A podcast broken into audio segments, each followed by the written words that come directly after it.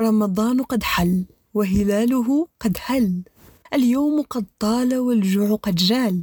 وفي انتظار تجهيز المائدة فلنتبادل بعض الأفكار الجائعة.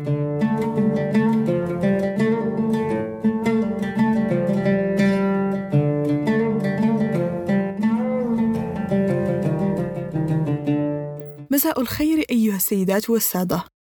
كيف حالكم؟ كيف حال يومكم ونومكم وأكلكم وسهركم؟ أراهن أن كل شيء قد انقلب رأسا على عقب مع رؤية الهلال وهنا يأتي السؤال لماذا؟ لماذا نوقف حياتنا جانبا ما أن يدخل رمضان؟ ونبادر مباشرة بتوقيف روتيناتنا الشريرة العادات الجيدة منها والسيئة كأننا في سوق جملة وندخل أنفسنا في دوامات ومشاكل أسأل نفسي الآن كان لها داع أم لا أسأل نفسي الآن فعلا فعلا فعلا لماذا؟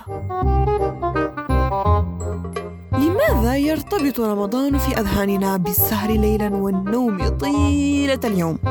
لماذا يرتبط بالاستهلاك الجشع المفرط والتزاحم في الأسواق والتخمة على طاولة الإفطار؟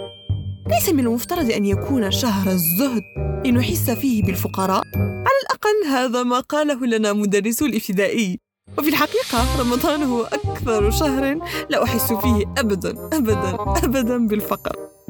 لا لا فعلا فعلا.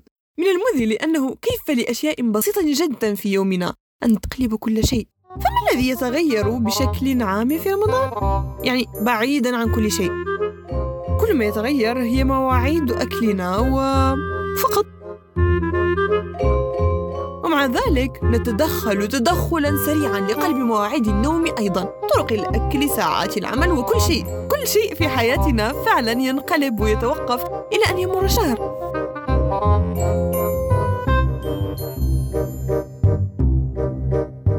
فنتحدث مثلا عن الاستيقاظ المبكر. لطالما أوقفت عادة الاستيقاظ المبكر فور مجيء رمضان لأقلب ليلي نهارا وأبدأ بالنوم على الساعة التي اعتدت على الاستيقاظ عليها. مع أن الأسهل كان أن أكمل عادتي بالاستيقاظ بوقت السحور إكمال مهامي ثم آخذ قيلولة سريعة حينما أتعب. لكن لا لا لا لا لا لا لا لا. من أنا لأخرق تقاليد رمضان النومية اليومية المبجلة؟ ما دام الجميع يسهر فلأسهر أنا أيضا. وهكذا بدل أن أجعل رمضان شهر خير علي أجعله شهر بدء من الصفر لأتعذب من جديد فور انتهائه في محاولة بائسة مني لاستعادة روتيناتي وعاداتي وغيرها. وطبعا ترك كل المزايا والتحسينات التي أثر علي بها رمضان جانبا إلى العام المقبل وهذا موضوع حلقة أخرى.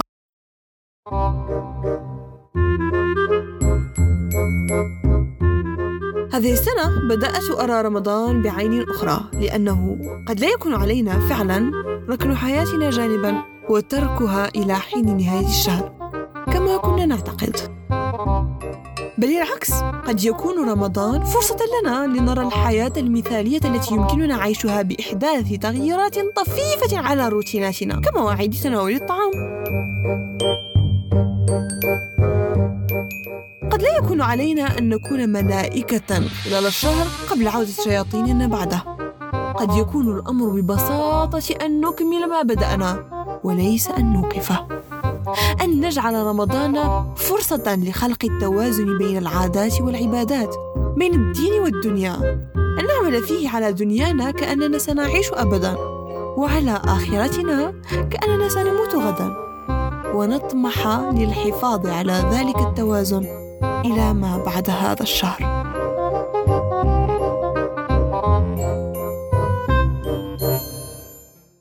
هنا تنتهي أفكاري الجائعة لليوم ولا داعي للوم فقد حان موعد كسر الصوم. ألقاكم في حلقة أخرى من بودكاست أفكار جائعة. لا تنسوا ترك تعليقاتكم وأفكاركم الجائعة هنا وتقييم البودكاست على المنصة التي تستمعون إليه من خلالها. دمتم بألف خير و إلى اللقاء.